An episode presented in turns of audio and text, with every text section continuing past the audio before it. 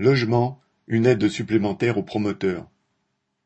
La première ministre Elisabeth Borne a présenté le 5 juin le plan du gouvernement censé répondre à la crise du logement sans que qui que ce soit, y compris lui-même, semble croire que les mesures annoncées pourront la résoudre.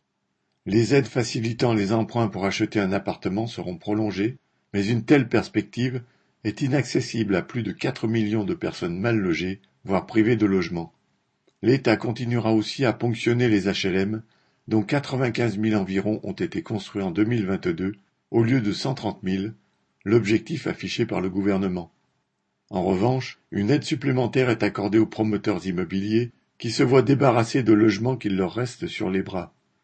Aux 17 000 rachetés par la Caisse des dépôts, avec notamment l'argent des livrets de caisse d'épargne, s'en ajouteront 30 000 autres rachetés par Action Logement, une caisse que les patrons financent en prélevant sur les salaires.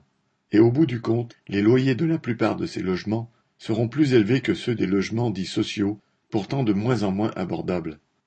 Il s'avère de plus en plus difficile de se loger quand on appartient aux couches populaires. Avec le plan Borne, cela va continuer. Jean Sandé